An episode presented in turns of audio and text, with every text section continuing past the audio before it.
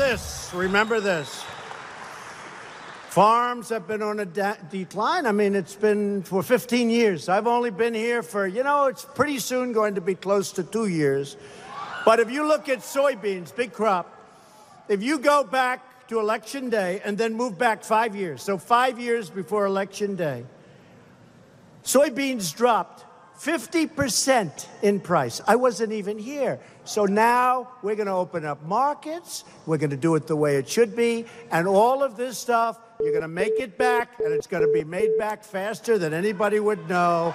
But we haven't been treated right. We're going to make it back nice and quickly. Nice and quick. That is President Trump, and I'm not making this up. This is that was live right now. As we were just coming into the show, boom! All of a sudden, he's talking about soybeans and trade. So absolutely perfect timing right there.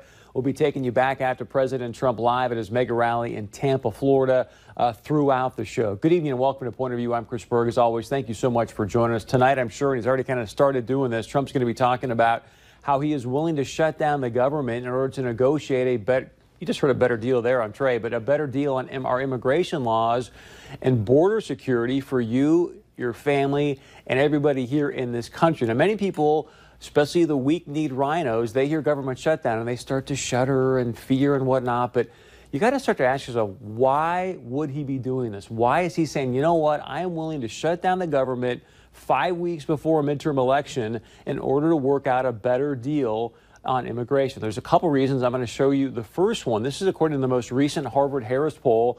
According to people across the country and many people here locally, the number one issue right now uh, facing the country today, 36% of you 36% of you say that immigration is the most important issue that is facing our nation today. That is why, or one of the reasons at least, that President Trump says, hey, I'm willing to shut this puppy down to fight for you, to fight for your family, to fight for the sovereignty of our nation, if that's what it's going to take to get better trade deals for this country. And I love this. Earlier today, President Trump tweeted this out, and this is where I think you see his power and his willingness to fight. He said, Look, I don't care about the political ramifications. Our immigration laws and border security have been a complete and total disaster for decades. There is no way that the Democrats will allow it to be fixed without a government shutdown. Border security is national security, and national security is the long term viability of our country. A government shutdown is a very small price to pay for a safe, and prosperous, prosperous is a key word that I'm going to talk about in a moment, but a safe and prosperous America. Here's the thing we talked about this a little bit last night. President Trump knows that he's got the Democrats boxed in right now.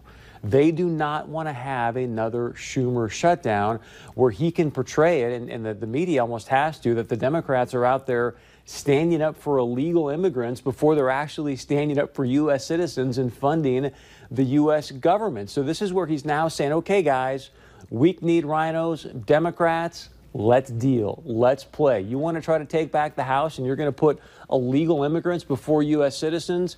Good luck with that because he knows his base and he saw right there, he knows what the number one issue is facing the American people today, and that's immigration. That is why it matters, and that's why he wants to obviously protect you, your family, and the sovereignty of our nation. Another very important point about immigration and sort of shoring up the borders, if you will, is because it's it's really basic economics. It's basic supply and demand. If you have a ton of supply of anything, what does that do? It suppresses the price or suppresses, if you will, wages when it comes to workers. If you're if you've got open borders and you're bringing a bunch of cheap labor into the country, all that essentially does is give businesses more opportunity to hire people and thus suppress your wages. This is huge news I'm going to share with you right now. It was just announced today because President Trump's been shoring up the borders, because of the GOP tax cuts, for the first time in 10 years, if we can bring this graphic up, please, we've seen now your wages, you and your family's wages, are now at the highest level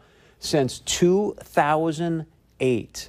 So 10 years, and again, basic supply and demand here, and I want to stress your wages are up, this is why immigration matters. Now, you see wages going up, and because of the principle I just shared with you, that also is a big reason why last night I told you look, the fact that the Koch brothers, the open border, cheap labor loving Koch brothers, said they're not going to support Congressman Kevin Cramer right now, I said he should wear that as a badge of honor.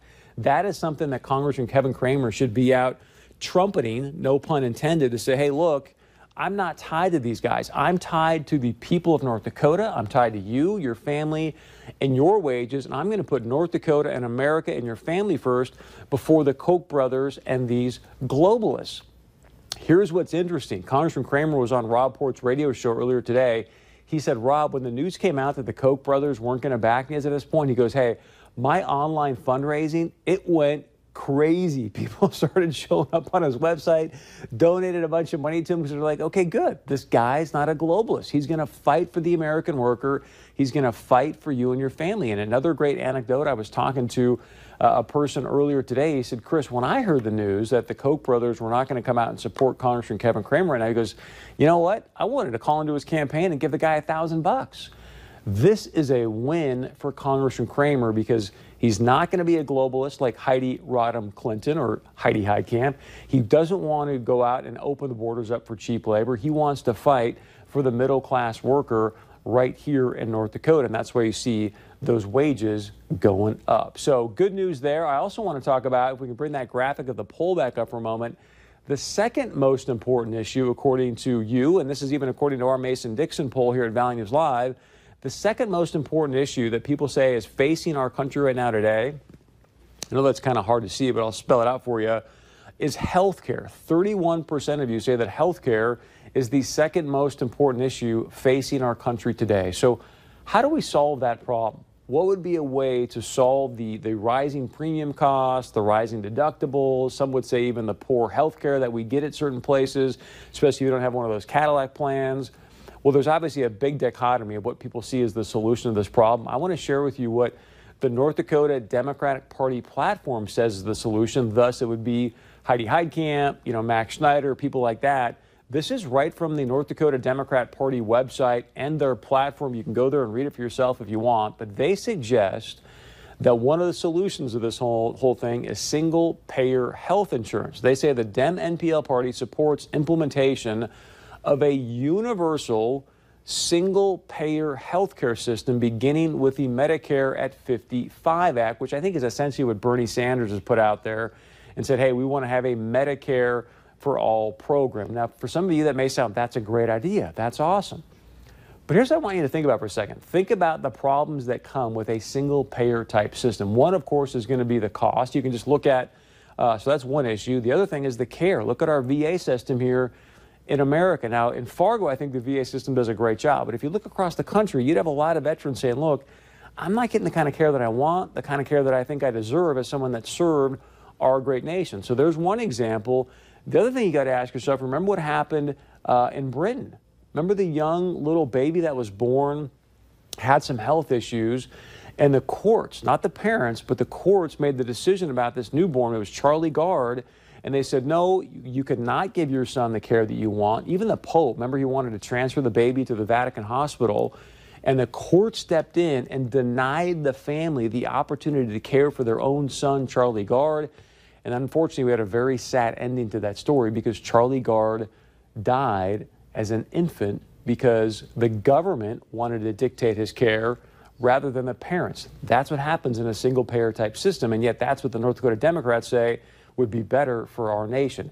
Here's the other piece when it comes to cost. A new study from the Mercatus Center, I believe it's called, it's a libertarian policy center at George Mason University. It projects that the Democrats' Medicare for All plan would cost the government, in other words, you and I, the taxpayer, 32 trillion with a T. Yeah, not a B with a T, 32 or 33 trillion dollars over the course of 10 years. Why does that matter to you? Because according to this study, it also says that even if we doubled all federal individual income taxes, all corporate taxes, that still would not be enough to cover the cost of this Medicare for All plan, excuse me, plan that the North Dakota Democrats support. So imagine this for a moment. Your federal income taxes doubled. They just wiped that money right out of your paycheck to pay for this program that, according to the UK and, and Great Britain, would not provide as good as care.